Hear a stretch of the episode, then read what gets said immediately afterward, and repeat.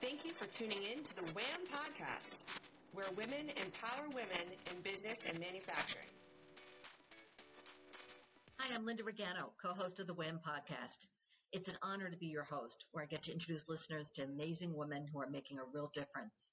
With these podcasts, you're going to hear inspirational stories, both personal and professional challenges that people have had to overcome, how their backgrounds help to shape who they are today, and sometimes more importantly, how they're giving back to their communities and oftentimes the world. Joining me today is Molly Haney Bailey, a senior executive with Transplace, which is a leading provider of transportation management services and logistics technology. And you're about to hear a real treat. Molly's got an incredible journey, which includes volunteering for the Peace Corps, where she helped villagers in a small town in Africa create sustainable ecosystems, to all sorts of different roles in, in logistics, to running international operations for a leading transportation company. So without further ado, let's welcome Molly. Molly, thank you for joining the show. Hey, Linda. Good afternoon. Thank you for having me. It's a treat. You've got, you do have an amazing journey, and I know our listeners love to hear that. So why don't we dive right in? And why don't you tell us a little bit more about just how you started your professional journey, like where you grew up and where you went to school?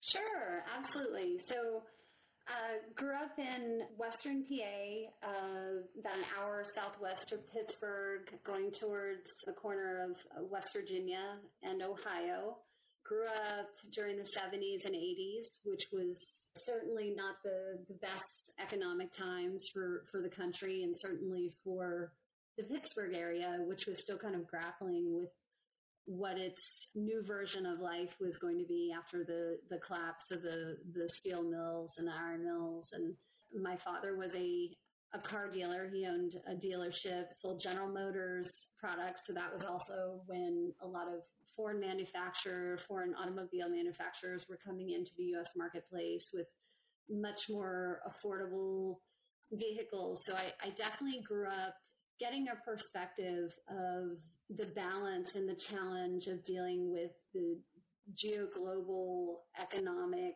impacts on how selling US cars compared to people wanting to buy alternative sources and watching the coal miners strike for you know wages and benefits and high unemployment levels and it was it was an interesting time maybe similar to to the times that you know my kids are who are in high school are are experiencing right now with with coronavirus and this period being incomparable to anything else that, that they've seen prior. So definitely feel like it, it, it shaped my, my overall outlook and, you know, willingness to, to explore outside of, of the area I grew up in.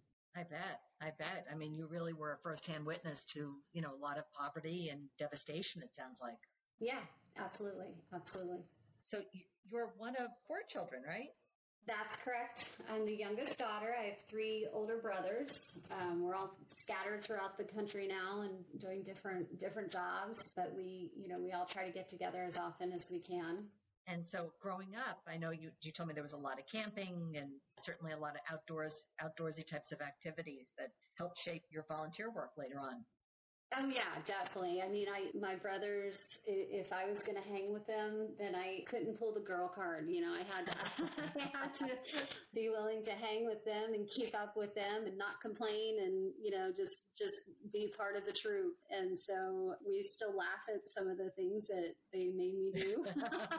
but it's you know it's funny when I entered uh, later on entered transportation very much you know, still to this day, but really 20 years ago, very male dominated business. And, you know, I, I've always felt comfortable in that environment just probably because I grew up in a household of boys. So, you know, it was something I was used to for sure. Yeah. And then, so when you went away to school, what made you go to, uh, I mean, you, you went pretty far, University of Colorado, correct?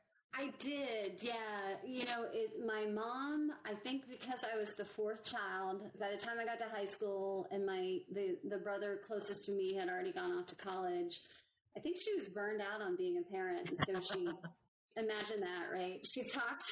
She talked my uncle, who was living out in Colorado, into, hey, don't you want Molly to come out for the summer and hang with you? And and he lived in Steamboat Springs, which is a pretty spectacular place to you know spend the summer.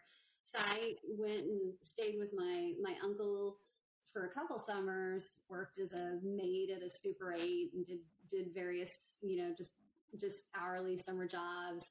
But loved Colorado. I love to ski. So ended up attending college at the University of Colorado, and then I I also had the opportunity. CU had an exchange program with a French university, the Université de Bordeaux, in Bordeaux, France. It was a great program because sometimes with the with the exchange programs that if you go through another college you wouldn't get all the credits back and you might have to you know do additional time but with with CU in Bordeaux I spent my junior year in Bordeaux learning at the university and got full course credits like I would have if I would have stayed at CU and it was just an amazing Bordeaux's beautiful you're in the heart of French wine country, you know, go out on day trips to visit vineyards. And so that, that was a really neat opportunity and allowed me to, to learn French really well. Although don't, don't ask me to speak in long French phrases at this point. It's been too long. You'll have to go back to the Bordeaux country. exactly, exactly. Which I'm happily willing to do. so, so you went from here. So tell me, I'm, I'm curious to know how you went from here to the Peace Corps. Yeah, so you know, gosh, this was I graduated from college in 1990. And uh, if you'll recall, 1990 was not a great time, you know, still, you know, a difficult economic time. I mean, gosh, I remember coming out of college in 90 and people were couldn't even find unpaid internships. You know, like that's how competitive the job market was. There was high unemployment. It was just a really challenging time to to get a job. And I, I think I recognized pretty early on that I just, I wasn't ready to begin, you know, the nine to five office grind that I just, I, I wanted to go out and see the world. And the idea of the Peace Corps and going someplace that I never would, would normally go, you know, even just in recreational travel was really appealing to me. I like the idea of the volunteerism and helping others. So I applied, and it's, I can't speak to it now, but at the time, it's a pretty long application process. So I, I think I applied, you know, the Peace Corps comes to colleges and, and recruits people to become volunteers. And so I, if I recall the timing, I think I applied for the Peace Corps right after college, and it took almost nine months to go through the application process. You know, you had to go through a background check, you had to go, you know, go through several interviews. They obviously they want to make sure that people are going in for the right reasons. And so I did work a little bit after college, but then when I, I found out I had been accepted originally to go to Zaire, in Africa, I was thrilled. And so off I went. It's pretty amazing. You were 23 years old. I was younger than that. I think I was 22. It was, I was crazy young. Yeah. yeah. I, yeah. So I, I, I, can't imagine, although it sounds like growing up in uh, coal mining area, that really prepared you for this. Yeah. You know, I think I was too dumb to know the, you know, the risks that I was potentially facing. And I look back and at now as a mom to kids, and if my kids came to me and said, Hey, I'm headed off to Africa and there aren't really phones. And, you know, at the time there were no cell phones, there was no computers, no internet. I think I would, you know, if my kids told me that, I think I'd try to figure out a way to talk them out of it. But thankfully, you know, my parents were always super supportive and definitely recognized it was a great opportunity. So, so I, I marched off optimistically to, to go conquer the world, I guess. I love it. I love it. So, so you ended up in Africa. Tell us more. Yeah, so I ended up in originally I was in Zaire, which is now the Democratic Republic of the Congo. But but when I started my stint in there, it was Zaire. Zaire's gosh, one of the largest countries on the continent of Africa. I think it's similar to the size of the U.S. east of the Mississippi. So it's a massive country. At the time, it was referred to as fourth world. I mean, just extremely poor, extremely corrupt very limited infrastructure. I mean, the roads were terrible. The most valuable part of Zaire is that it's just mineral rich. So, so there were mining companies that, you know, were, were running operations. But as far as, you know, just overall development of the, the country, it wasn't really happening. The the dictator Mobutu was was in charge at the time, and he was pretty ruthless. And so it was just, it was you know, going from from the U.S. to to that environment was it was a trip. I mean, it was totally different than life as we're accustomed to here in the U.S. in the early '90s. I bet, I bet, and and so you were working with people that were literally living in mud huts. Oh yeah, totally. And you know the the Zaire dollar, the currency was pretty much completely worthless. People, you know, the the shops would all the pricing was in chalk and had just rampant inflation. So it was really a barter society, which was pretty fascinating. So, you know, we in the Peace Corps, you get paid a stipend. You know, the villages that host you provide your housing, but you get a small stipend to buy, you know, your food and clothing and pots and pans and things that you might need. And we would, because inflation was so bad, we would literally we would get paid and then run and buy like rice and sugar and soap and things that you could barter and and you know get equal provisions for. Because if you just held onto your cash within a couple days that might get you you know maybe a cup of sugar and that's it. So it, oh was, it was yeah. yeah it was crazy. How did your part of the peace corps work you were working with farmers you said to promote animal husbandry so it was actually integrated agriculture program. So the goal of the program was to assist African villagers and farmers in having more diverse food sources throughout the year. In Africa, you've got a dry season and and a rainy season, and and so things are plentiful in the rainy season. Obviously, it's easy to grow crops, and you know there's always food around. But during the dry season, you know, there there's lots of nutritional impacts and you know people don't have enough to eat or they have very limited things to eat so they're not getting a lot of the required nutrients at the time i was there you know gosh i remember my mom talking about her grandmother's generation in the us and people having goiters because there wasn't enough iodine in, in food. And that was very much an issue in Africa when I was there because they eat a root called manioc or cassava during the dry season because that's something that's readily able to grow it and harvest it in the rainy season and then you can eat on it year round. But if you don't properly allow it enough time to soak, and soak out the bad stuff, then it can lead to people having goiters and, and other nutritional challenges. And so essentially, we went in as integrated agricultural volunteers and pitched to farmers to develop fish farming, so dam creeks and form ponds and raise tilapia because tilapia is a super hardy fish that that you know can pretty much exist anywhere with, with a water source. Um, so we were raising tilapia.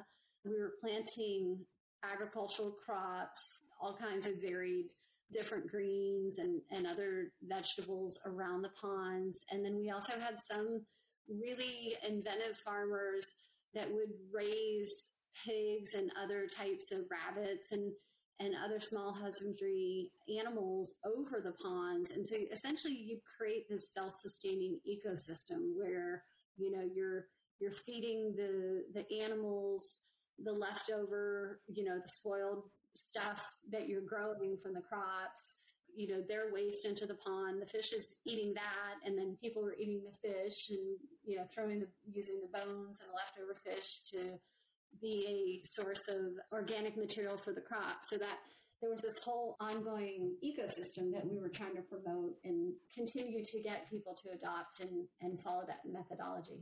That's incredible. That really is incredible. So how, how long were you there for? So unfortunately, because of things outside of, of our control, I was there about a year but then there were there were riots in the capital. Mobutu ended up getting kicked out. He stopped paying certain parts of the military. There was a coup. He got kicked out, but ultimately the Peace Corps at that time decided it was it was too dangerous to leave us where we were. So ended up evacuating the volunteers. I came back to the States for a short period of time and then went back to the Central African Republic, which is a neighboring country near near Zaire and just that part of Africa, and served there an additional year or so. Doing agriculture again, not not an integrated agriculture because unfortunately in, in the, the parts of the CAR I was in, they didn't have enough of the the, the creeks and so forth to create the fish ponds of, of where I was in Africa that worked really well, but still working with farmers, helping them, you know, continue to plant new types of products to, to push that very nutrition that was so critical for the health of, of their families and the villages they lived in. So, what was your big takeaway when you think about the time that you spent there over the two years? I think a couple things. One, it was really interesting. I, I, felt almost genderless when I was in Africa because as as a foreign woman, you're separate from the the local African women. You're almost treated more equally as a as a man but yet you're not a man so you're kind of in this weird you know you have your own kind of status which was really interesting i think that you know i was always always so impressed and just felt so welcomed and safe with the communities that I lived with in Africa. You know, I've always had people say like, "Well, weren't you scared you were so far from home?" I mean, yeah, of course, it's, it's scary when you're on the plane going over there. But once I settled into the communities I, I lived with, I felt like those, they were family and they would have, you know, if I would have gotten malaria or I would have gotten dysentery or anything, they, they would have done anything they could to help me and take care of me. And I felt like such a member of that community. That was really neat. And I, I just was impressed with their optimism and just, you know, these are extremely poor people living in mud huts and family members dying from malaria and dying from all different kinds of diseases. And, you know, I mean, the lifespan of a person in Zaire or Central African Republic is much, or it was at the time, much shorter than what we have here in the US. But they just, they were always so optimistic and appreciative of their life. And, and they had so little. And I think, you know, sometimes in the US, you know, we, we get caught up with so many materialistic things and wanting, you know, better car, or bigger house, or this or that. And that just, they were just happy to be alive and breathing and, you know, out and about. And, and so it just, it really gave me such a, such a perspective. That's amazing. I mean, look, the perspective like that really shows you how valuable life is and, and everything that we take advantage of. Yeah. Yeah. Even, you know, with what we're doing now, where I, I think we're all, dealing with now with it, with COVID, and it can, you know, you guys are in New York. I'm sure it's it's been even tougher on on you. But you know, I I, I at times when I feel like, gosh, I just want it to go back to the way it was before this all hit.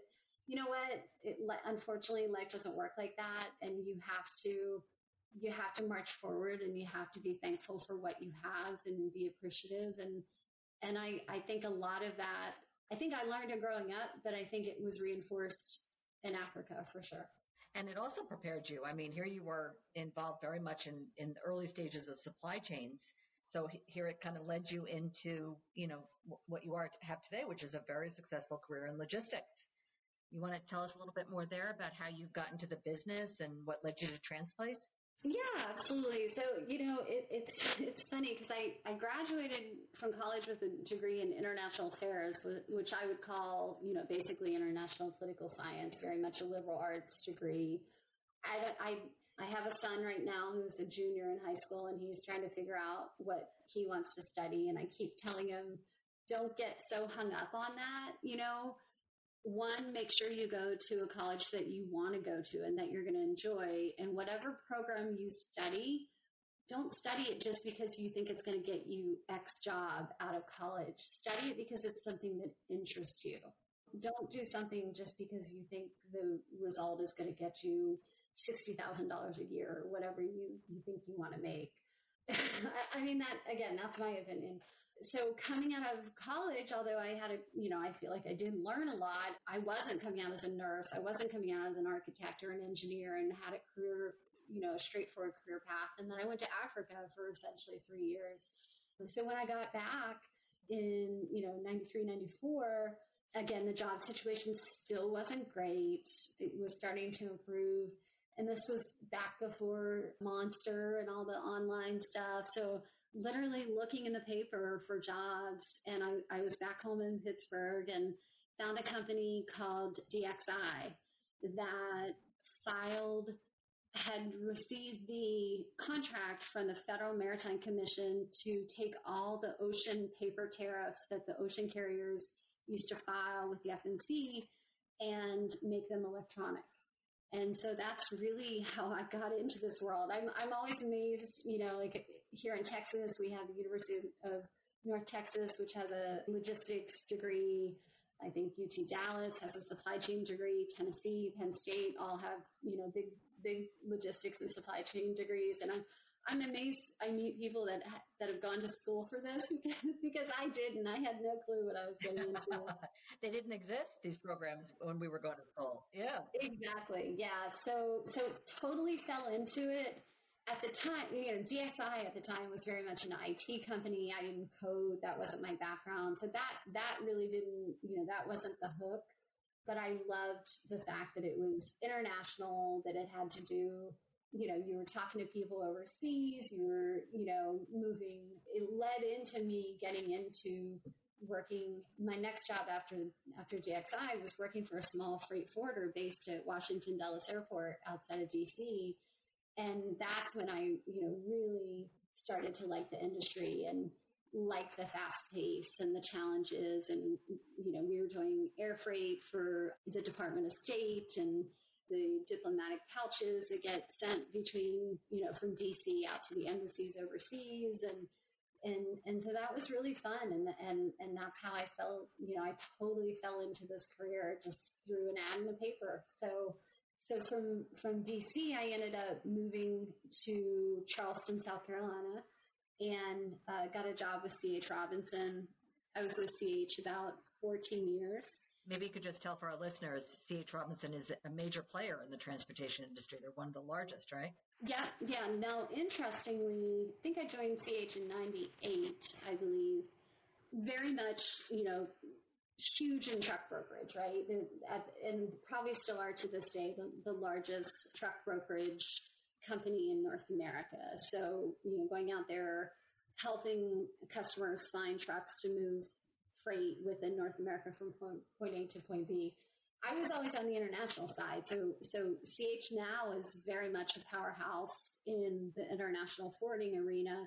When I started, that business was really just starting to get going within CH. And so I definitely helped grow it, worked in Charleston, South Carolina for several years, did account management, exports, imports, air freight, ocean, customs. I'm a license. I ended up getting my customs brokerage license. So really, for the 14 years I was with CH, it gave me the opportunity and exposure to pretty much every every type of shipment out there. The, I don't think I've ever moved live animals, but I think I've moved pretty much every, everything else. so, so then what led you to Transplace from there? So during my career at CH, I was offered the position to be the general manager at the at the Dallas Fort Worth International office. So my family and I relocated from Charleston to Dallas, which I meet people in Dallas and they're like, "Why? What? What? You're doing the reverse. Uh, reverse you should be going from you know hot to the coast, not the other way." exactly. Yeah, it was a promotion. I was excited to move up into a general manager manager role. So I moved out to Dallas in 2011 and took on the, the general manager role at CH for the DFW office and was there a couple years. And then CH ended up acquiring Phoenix International and I think fall of 2012, if I recall. And, you know, it just seemed like I'd had a, a, a good time, a, a, good long career with, with CH, but I was ready for something different and Transplace was looking to grow their international department very much similar to what I had done at CH. So I they had reached out to me and after talking with them for several months, we, we decided it was a good move. So I, I moved over to Transplace as a, a director role in 2013. And never looked back, right? Right, and never looked back. No, it's it's been great. I've really enjoyed working for Transplace. It, it's it's neat because the corporate headquarters is here in, in Frisco, Texas, and in, in the DFW area, which is a is a different experience than working for a branch office, which I had always done at CH. So it's a, it's a bit of a different perspective being at the, the corporate headquarters and, and getting exposure with that C level. It's you know it's been a ride. We've we've grown a lot and continue to grow, and the company is I think a really good combination of technology and transportation. And, you know, I swear every time I read the JOC or American Shipper or FreightWaves or any of the, you know, the, the journals within the industry, they're constantly talking about, you know, that, that intersection of how important technology is to the, what the future looks like for logistics. Yeah. Well, and, and you're more than just a, a, digital freight brokerage from what you've described. Yeah.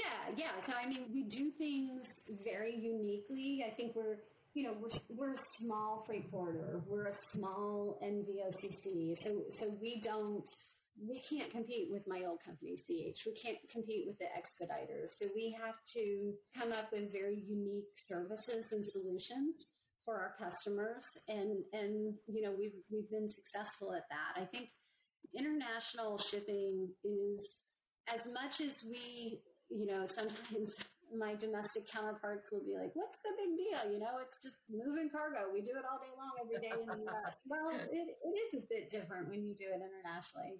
And I think it's really critical for customers. They have to have confidence that the the company they're going to partner with has that operational expertise and know-how and commitment that you know from time to time things do go wrong and how do you how you recover is really says i think a lot about just your professionalism and your commitment to their business and so exactly. we we've really worked on that dedication and commitment to our customers and I, I think it pays off we we have a lot of long-term customers and we continue to onboard new customers and i i think our our dedication and, and focus on being a strategic partner to our customers is, is evident. And that, that's what helps us bring on new business. Also, I mean, we really haven't talked about this, but right now with the current situation with COVID, there's going to be a lot of challenges for you. It is, yeah. I mean, it's you know, it, it's been a you know very gosh, lots of ups and downs, right? Not only personally in our lives, but just seeing, you know, some of our customers have, have you know, really had to scale back and, and have gone through furloughs. And that's, that's, you know, it, it's, it's kind of heartbreaking to, to see what this pandemic has done to, to businesses throughout, throughout the community. Not, you know, not just my customers, but, you know, when you think, you, when you think about the ripple effects of you know, shutting down the economy and how that impacts so many different items that are imported or exported and you know what that does to their overall business. It's it's pretty profound and there really is no area that's not been impacted by this by this global pandemic. Yeah. No absolutely. So so what does 2021 look like for transplace 2021 i think is is hopefully back to back to the pace that that we were hoping to be on this year. You know i think we certainly recognize that you know the budgets that we set at the end of 2019 are probably not going to be met. And, and i think that's across the board. I, i'd be amazed of many companies. I mean i guess there are companies such as you know walmart and amazon and and Clorox and some of the others that are selling items that are just, you know, you can't find them on the shelves. But, but for most businesses, this is the year where we're probably going to misplan. And it, it's really, we're spending an awful lot of energy determining how do we get back to where we were. And I have to say, we're having a record sales year. I think our sales team is doing phenomenal. And, and I think it speaks to our customers because they, they recognize, you know, in, in times like this, companies are, you know, they're they're they're looking at every dime and every every penny and saying, how can we save money? And that solution and oftentimes is partnering with people that provide more visibility and more efficiency and can lead you in the right direction. And so we've been really successful in demonstrating to our customers the success that, that we can provide to them in that respect. So it's interesting. So you're getting both sides of the coin because you're seeing the, the companies that are, are being devastated by COVID, yet you're seeing the other businesses that are taking off or just, you know, continuing. Yeah, absolutely. Absolutely. Yeah. You know, you, you look at the, the automotive industry that's certainly suffered. You look at the, you know, the hospitality industry that's, that's suffered tremendously. But then, you know, Clorox is a new customer for, for Transplace and it's been really neat and gratifying to see their business absolutely explode with, with the demand for the products they make. Reckitt Benckiser that makes Lysol products. I mean, yeah, we, we have customers that that are benefiting and other customers that are struggling. And so again, you you support both sides to, to the best of your ability. Back to just one of the things I, I do love to ask our guests is when you think about everything that you've been through, who are the biggest influencers? They might be mentors, influencers, and anybody in your life. I mean, obviously your parents. Yeah, yeah, for sure. My parents, my brothers, you know, it's funny. I, I always say to people, I've learned probably equally as as much from good managers as from bad managers, right? So, you know, I had a terrific manager at CH that was very much a mentor and believed in me and encouraged me to to continue to apply and go after jobs that I wasn't always certain I could do, but you know, he knew I could do it. So so that was really instrumental. I've also had worked for bosses that were not great, and I learned from them not to treat people how they treated me.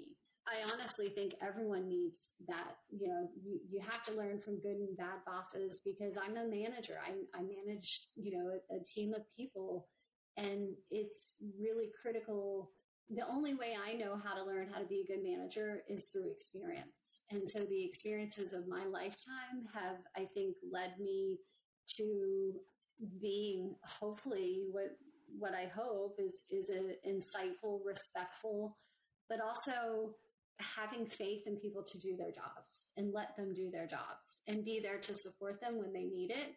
But ultimately hiring, you know, hiring the right team members that I trust and can let them fly and do what they need to do best. Yeah. And and how cool will it be, Molly, when people that you've mentored have said, gee, Molly uh, Haney Bailey was my best mentor. Yeah, I hope. I have great relationships with people I've worked with. And I to me it it really does come down to the golden rule. Treat others as you want treated. And if you if you put it out there, it will come back. I really do believe that. And so I try to live by that rule and I, I try to continue to encourage my team to treat their teams that same way. And I, I think I absolutely do feel that corporate culture and leadership has to come from the top down. It, it doesn't come from the bottom up. It has to come from the top down.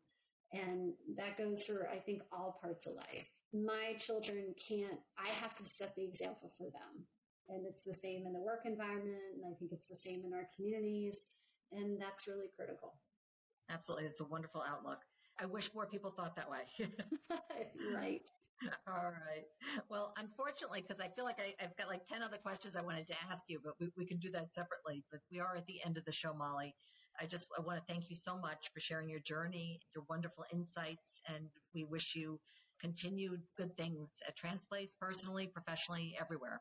Absolutely. No, I've really enjoyed this and thank you for inviting me to participate. It's been great and look forward to continuing to talk to you, Linda.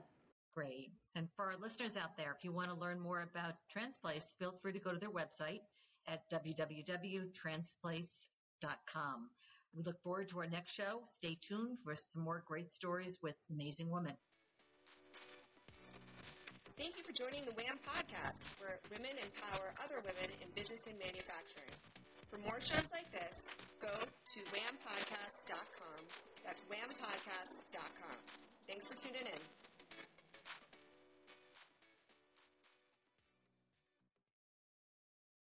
This podcast is a part of the C Suite Radio Network. For more top business podcasts, visit c-suiteradio.com.